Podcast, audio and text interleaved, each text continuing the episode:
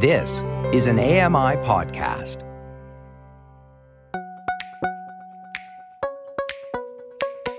Hi, I'm Megan Gilmore. Welcome to Connecting Disability on AMI Audio. I am super excited to have you with me today. Today on the show, we are talking about what can be the longest and the most complicated relationship in families, and that's the sibling relationship. We are joined by two sisters, Holly and Amy Mathers. Holly is a registered psychotherapist, and Amy is a very passionate advocate for Canadian teen fiction. But today they are here to tell me about how Amy's disability has impacted their life and how they were able to go from just being sisters to also being friends. Uh, and just a note Amy is a psychotherapist, so there were times where this did feel like therapy. Anyways, I really hope you enjoy this conversation. Holly and Amy, thanks so much for coming on the show today. Thanks for having us. Glad to be here. You know, we've had some guests on this show that I've known for years, but we're just getting to know each other. We're just getting to become friends. So, first, I just want to have the two of you introduce yourselves. Tell us a little bit about who you are, what you do, that type of thing. Amy, why don't you start with that? I am the younger one, but I'm going first because I'm the one that shook everything up. I was born with a genetic metabolic muscular dystrophy called glycogen storage disease type 3A. What it means essentially is that in my body, I'm missing the enzyme that can pull out stored sugar or glycogen and use it for energy. That means that when I eat something that's high in sugar or glycogen and I don't use it all right away, if it gets stored, then it's not coming back out again. When I was a kid, that meant that my liver was really big. I couldn't really walk that well without a walker. I had to have a liver transplant when I was five years old because my liver was in failure. Over time, it meant that my muscles got weaker and weaker. And also, I had a form of restrictive cardiomyopathy. So my heart was pretty big and it was just slowing down. And I went into heart failure when I was about 23. And then I ended up getting a heart transplant when I was 27. I was lucky for that. But then with glycogen storage disease, it's kind of recognized that when you hit your 30s and your 40s, that's when the muscular dystrophy part really kicks in. After my heart transplant, about a couple years later, I really had to start relying on my walker. In 2012, I just switched to using an electric wheelchair. I can no longer walk on my own. Anything else you'd want to say about, about yourself? Oh, um, I guess personally speaking, I mean, I know a lot about the medical stuff, so that just comes out, but my personal interests are promoting Canadian teen fiction. I love it so much that in 2014, I did a marathon where I read and reviewed a Canadian teen fiction book a day for the entire year. The purpose of that was to start an award for Canadian teen authors that's given out by the Canadian Children's Book Center on a yearly basis. It actually got named after me, which was pretty awesome. It's called the Amy Mathers Teen Book Award. It's been going on for eight years now. Wow. So, Amy, now I am super tempted to make this whole podcast about teen novels. So, we might have to have you back on the show for that at some point. Holly, why don't you tell us a bit about yourself? Mine doesn't seem as exciting after Amy's. I'm Amy's older sister. I'm two years older, and I'm a registered psychotherapist. Amy and I have teamed up on a, a few different projects over the years that are related to health and illness issues in the family, things like that. That has been a pretty cool thing that we've been able to work on together. I've also also been involved in some young care and sibling movements of trying to have more resources available and meet the needs of the whole family when there's someone who has a disability or an illness. If we're talking about personal interests, I like playing board games and I have two kids that I like to spend time with and I'm into music. So lots of different things. And where do the two of you live? We both live in Kitchener, actually. It wasn't always the case. We moved around a lot as kids, and then Holly moved to Waterloo and then Kitchener first, and then I moved to Kitchener to follow her and be around the kids. Aunthood is the best. I agree. So, Holly, you touched on this a bit. Like the two of you have been involved in different projects to help the whole family when somebody has an illness or a disability. And that, that's why we have the two of you on today is to talk about the sibling relationship and disability. So, why is it important for the two of you to tell your story publicly? Well, it is actually something we've been doing for a while in different ways. I think this is more concentrated though, where we're actually examining our sibling relationship. When we talked about the questions that you presented us with, we were just considering what made our relationship work when there are so many reasons why it could have gone very badly. Let's just springboard off of that and, and dive in. I just want to start by picking up what you just said there, um, Amy, about how like your relationship works. How would you describe your relationship right now? What about it makes you say that it works?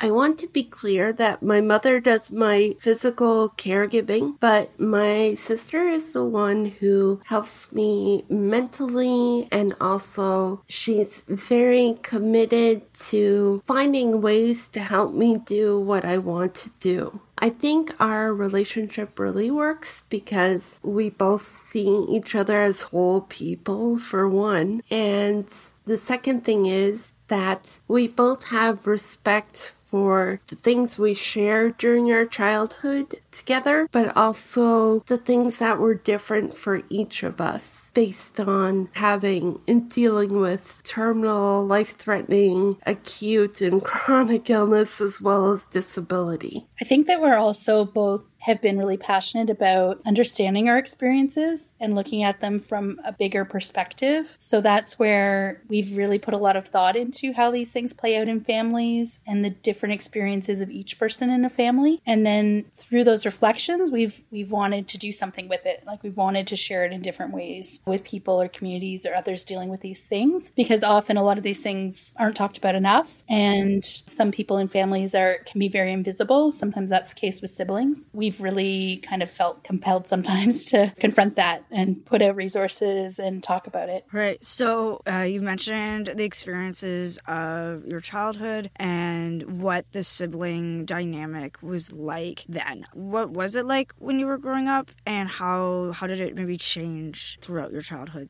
I think that there are a lot of ways that these things play out in a family. And I think that ultimately there aren't enough resources within the family to meet all of the needs because there are these exceptional needs happening. I think for siblings, that's why sometimes there's sort of that feeling of invisibility, right? Because how do you ever see your needs as important enough as your sibling who has a life threatening illness and acute needs? If you're comparing, which you do when you're next to each other growing up in a family, you never feel like yours are going to be important enough, but there's still legitimate legitimate needs. The thing for siblings is that that's the only experience you have. I was two when Amy was born. I don't remember before Amy time. That's your normal. You don't have any comparison to think, oh, yeah, I still have legitimate things and what I want matters. Like you just don't even see that. So it's a different kind of developmental experience. As we got older, I think it changed in terms of feeling like there was a protective role with Amy or kind of needing to try to help make her life better since I was the one who didn't have those things to deal with. Then I think as we became adults, it shifted again. And that's where, like Amy said, we were able to get to a point that may or may not have been possible in different circumstances where we could become friends. I think a lot of that is because Amy was able to see my experience. I'd say she's one of the people that cares the most about what those times were like for me and the sibling experience. And she has this unique view of being there. Even though she was having her own separate experience, she also can understand my experience. That kind of mutual support is really important to me and is a reason I I value our relationship so much. But don't get us wrong. When we were kids, I was I was definitely an aggravator for our sibling relationship. Yes, we could argue that I was focused on just surviving, but also I did use the role of the youngest and the sick one to get my way at times. Crying under the table to avoid emptying the dishwasher, loading the dishwasher, and Yeah. then making mom and dad think I was doing something awful to you.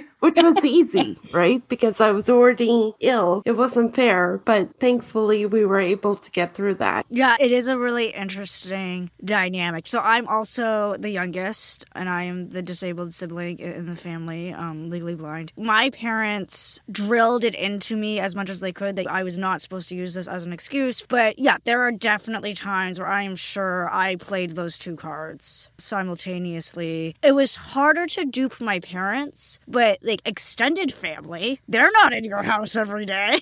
right? Yeah, I do remember times when my my brother or sister would pull me aside and be like, "Don't say or do these things around this relative because we know that they'll give you what you want, and that means we're not going to get something." That's what's good about siblings, right? I think they're the ones that are able to see the person who has the disability or illness the best mm. because you grew up together. So they know when you're pulling one over on people and what you can do and what you actually can't do. I think they're really important because they help you not turn into an incredible brat.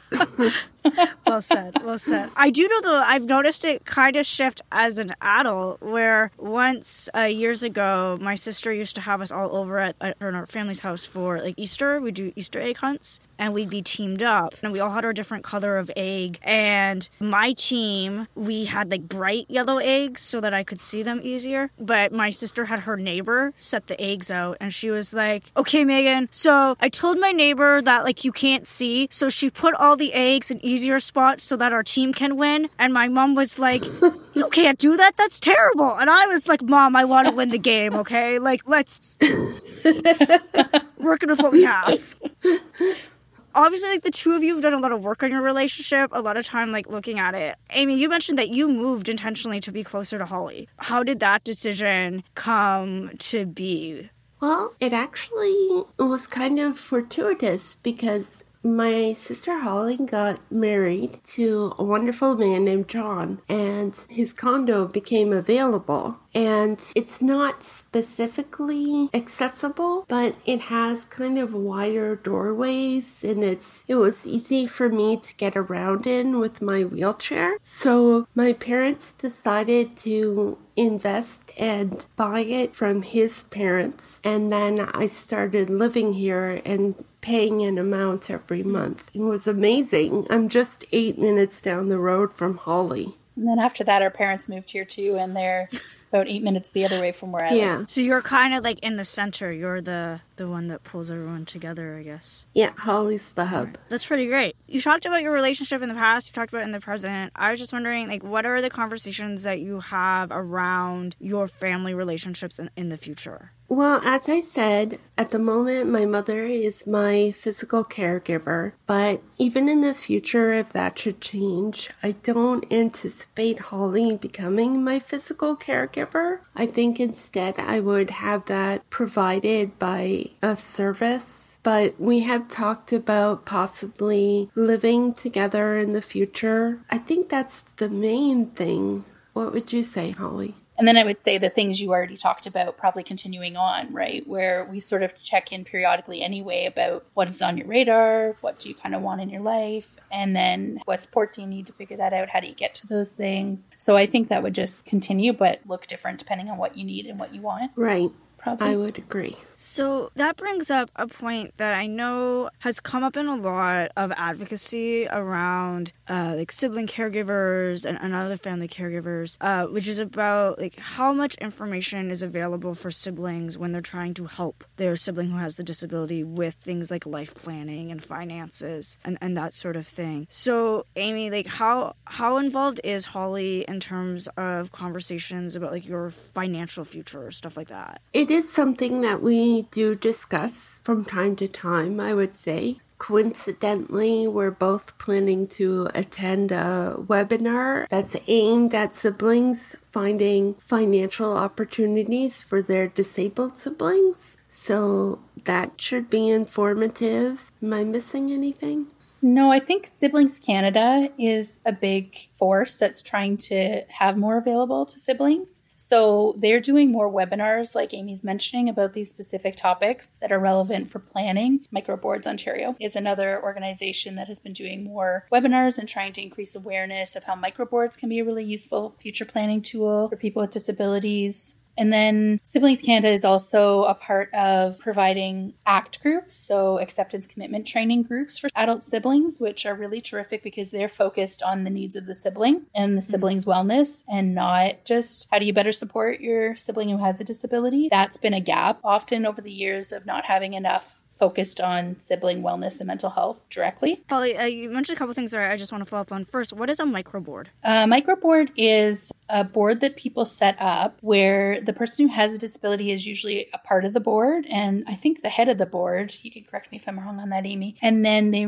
recruit people who are invested in that person, care about their well being to be a part of the board. So that could be family, could be friends, could be community members. Doesn't have to be people that are already close to the person, sort of anyone who's interested and willing. And then the board is there to pretty much support anything that person wants for their life. So the person sets their own goals, their own challenges that they need support with, and then the board is there to help them do that. So sometimes it's social things, sometimes members of the board will go and cook with them once a week, or another person on the board will help them manage their PSW care, or another person on the board will help them with their finances. I don't know if there's anything you want to add to that, Amy. Well, I don't have one myself, but from what I've heard of it, yes, I think it's aimed at putting the person who has a disability or illness in control and then providing them with the support to be able to follow through on what they want to do. The other thing that's pretty great asset about them, I think, is that when you have those issues about future care and if parents are primary support and they're not going to be around forever, having a plan for that, not having some emergency happen, having a board gives a lot more stability for the person with the disability over time because their board will continue. So if someone needs to leave the board, then they can have someone else join the board. And then Holly, you also mentioned the the ACT training and the need for siblings to be cared for as the people that they are and their needs. So I, am curious for you, like, was there a connection between you being Amy's sibling and then the, your career path? For sure, it's really common for siblings to end up in related or caring professions. So when we get together as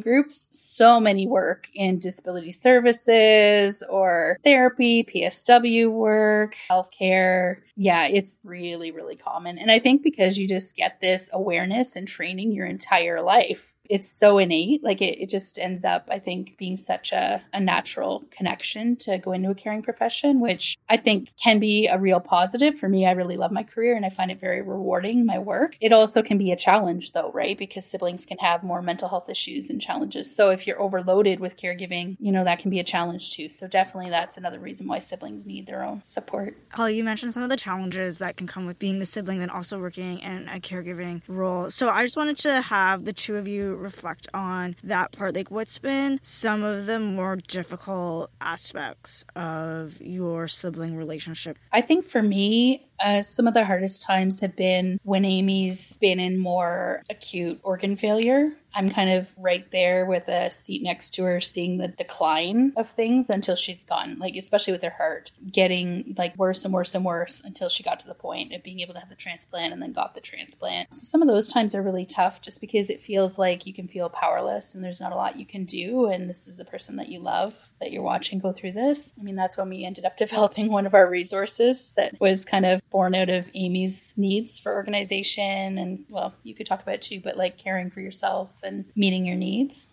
Yes, we ended up developing something we called the Phoenix Pages, and it was just because I was overloaded with the amount of doctor's appointments I had to have and the new medications that were coming into my life for heart failure and things like that. And so we finally found a way to condense it all into one binder that would be accessible not just to me but to the people around me. And that we also tried to include things like, okay, if I'm feeling this way, I can call this person for support, or this is the doctor I need to talk to for this, or um, accessible places that meet my needs, which applies Yes. to people in a lot of different circumstances, right? If you have Crohn's, you want to go to places that have accessible washrooms that you're going to feel comfortable in if you need them. If you have diabetes, you need to make sure you have snacks available and you have your insulin there. So having options instead of feeling like, well, I just can't do anything because of these issues. It's really helped that Holly and I are both creative people. We both enjoy thinking outside of the box because there are a lot of limitations when you have a disability, but that doesn't mean you can't necessarily do what you want to do.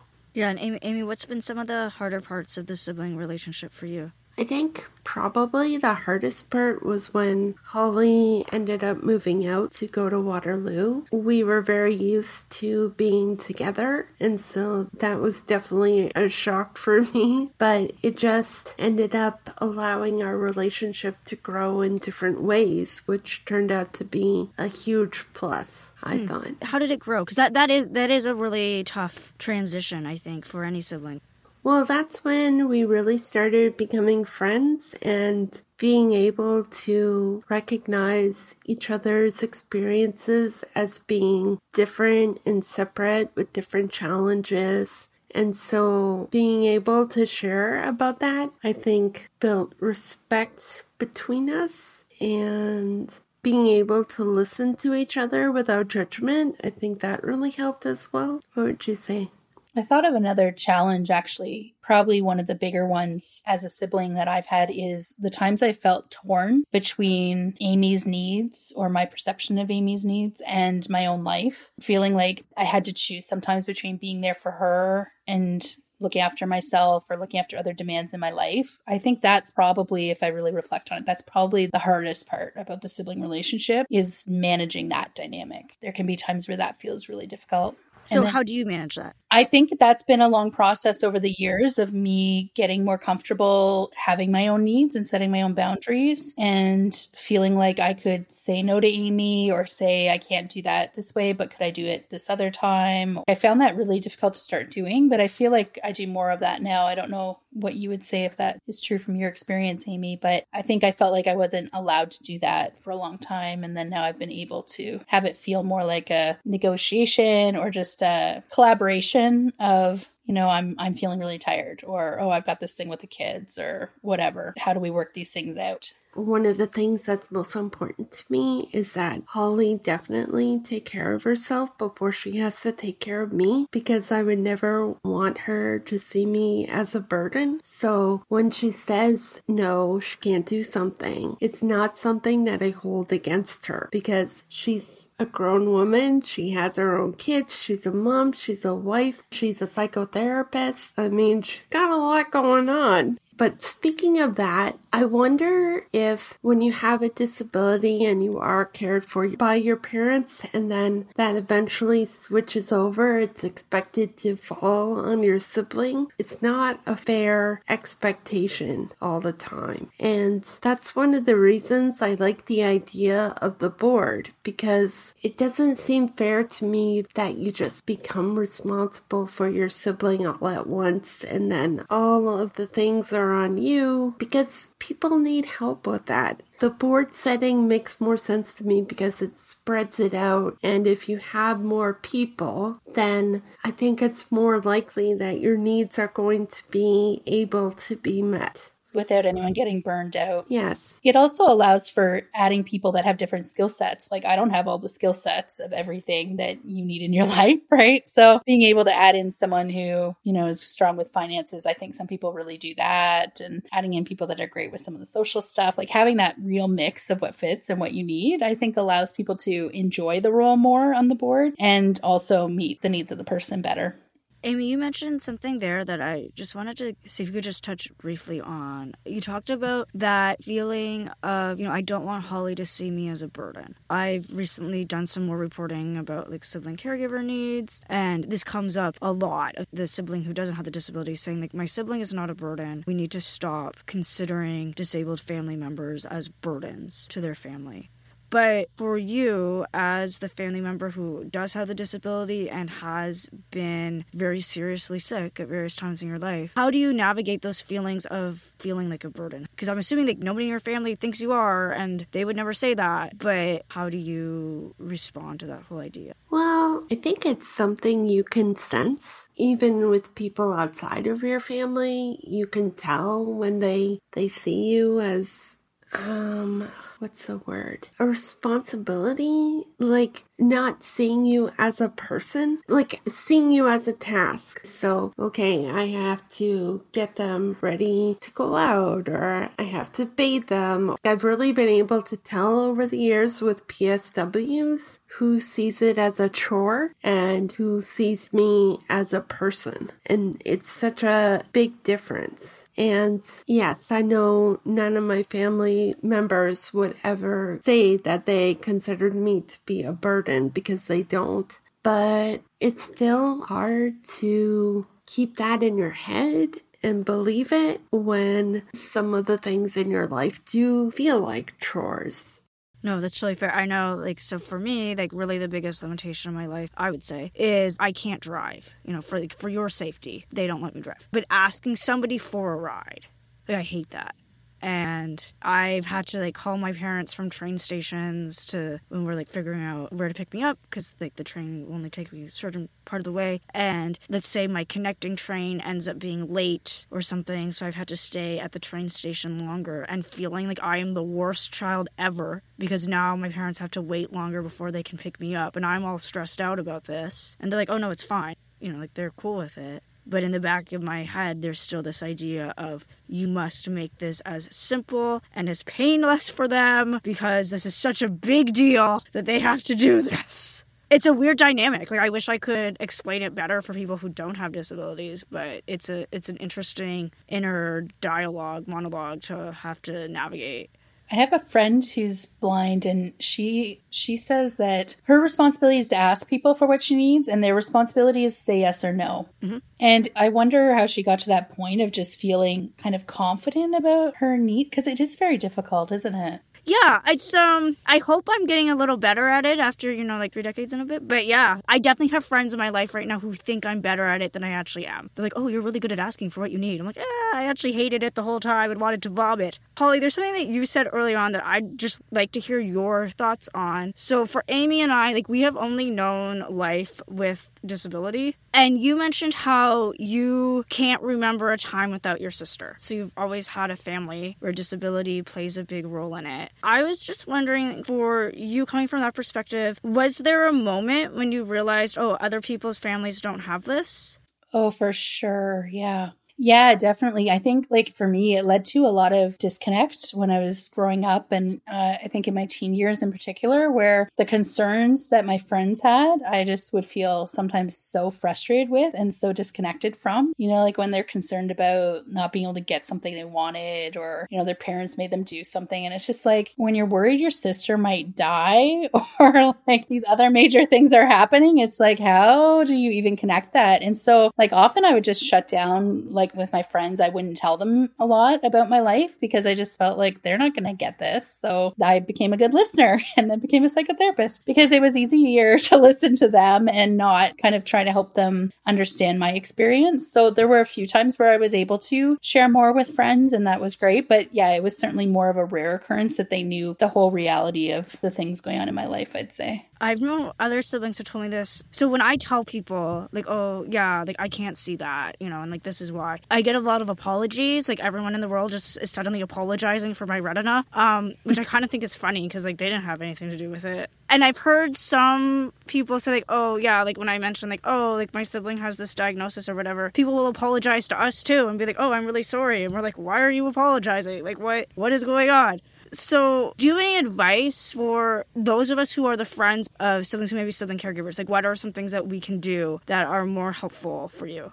Yeah, I think, I mean, at this point, I have I have many friends in my life who just know about Amy or have met Amy. And I'm trying to even think what it was like when I first talked to them and I don't remember. But now I think the things I really appreciate are that I have friends that will ask about Amy and just say, oh, like, how's everything going with Amy or any updates with her kidney issues? It's more of just a topic that's on the table, but not something that there needs to be, I don't know, pity about or those types of things. And I think they also know Amy as a whole person. Like they know about her other things that she does, her marathon of books, they know about her awards. So there's more of a mixed conversation about some of the different things happening in her life. So I appreciate that. Like, I guess it also helps that I, end up having friends that are therapists or in this field too. So they're often pretty good at it, right? So maybe that's not the case for everybody. That's great. And as we're moving into like the final part of the this show, I was just wondering the two of you are incredibly open about your sibling relationship and how disability and illness has impacted it. Uh, you're probably very aware of this. Not all siblings are, right? Like some families never talk about this. What would your advice be to other siblings who may be listening and they want to have the conversation about this very obvious but unspoken part of their family and they don't know where to start? It can be a really difficult topic to broach. I think it depends on a lot of factors, right? So I think recognizing that each family is unique and each sibling relationship is unique. Like Amy was talking about earlier, trying to not have it just be an expectation and a default that that's it. You're you're waiting to take over care or you better do it and you better do it a certain way. Just having it all be open for discussion. There are a lot of siblings that have had really difficult experiences also a lot of like childhood trauma from things right? Like it depends on what their siblings issue is but some people have experienced physical violence from their siblings or you know other things that are really really difficult. And so being able to look at at their needs as well and see what fits for everyone involved and look at the options of community supports and family supports and how that all works out. And also not having judgment of siblings when they back away from a support role or caregiving role, when they just move across the country or just disconnect, because sometimes I think that needs to happen. And if that person were caregiving for the sibling, I don't think it would be in the best interest of the person with the disability because they wouldn't be able to just be a positive support, right? Because of everything else going on or everyone's well being would tank. That's not a good outcome. Some siblings are also frustrated because the parents don't talk to them about care needs and they try to bring it up and the parents are like, "No, no, like this isn't your your thing to worry about." But then they've said, "Well, okay, but what about when my parents aren't here?" There's lots of different ways it plays out. So I think sometimes it means getting support personally, sometimes it means therapy. That's where again, the ACT group is just so great because a lot of the people that come to it, we're doing one right now that I'm co-facilitating and there are siblings there, adult siblings that have never talked to another sibling about their experiences ever. It's just there's this isolation, right? So even that is such a helpful thing to not feel alone and then to be able to look at how do you have these conversations? How do you explore these things? What do you need? How do you navigate these tough topics? So I think those kinds of initiatives are really, really valuable. Well, when we were talking about these questions before, I said the thing that people need to remember is that it's just like they say when you're on an airplane. If the plane is going down, you should put on your own oxygen mask first before you can put on someone else's, which I think should apply to siblings. I don't think it always is recognized that it should apply to siblings, but it definitely should. And if you are seeking a closer relationship with your sibling, then I think it's about listening and respect and understanding that you're coming from different places, even though you grew up together. There's just personal differences in how you experienced your childhoods, and that's normal. And the other thing is, in the society that we live in, it's so greatly valued to be independent and not to have to ask for help. So you have the one sibling who's allowed to be independent and do their own thing, and then the sibling who has a disability who needs to ask for help all the time, which can have an effect on your mental health because you're getting this message that you should be independent and you just can't be. It's just the way it is. But my point is that within that, yes, you have a sibling who's independent and one who has to ask for help. But you also have to have care and concern that just because you need help, it doesn't mean you have to get it from one person. You're always gonna, well, hopefully, you're going to have a special relationship with your sibling, and that will provide you with things that physical caregiving can't or help with finances can't. It's a different set of needs that a sibling can meet. And so when everything is on them, it's just easy to see how they get burnt out and how they might not want to be part of their disabled sibling's life at all.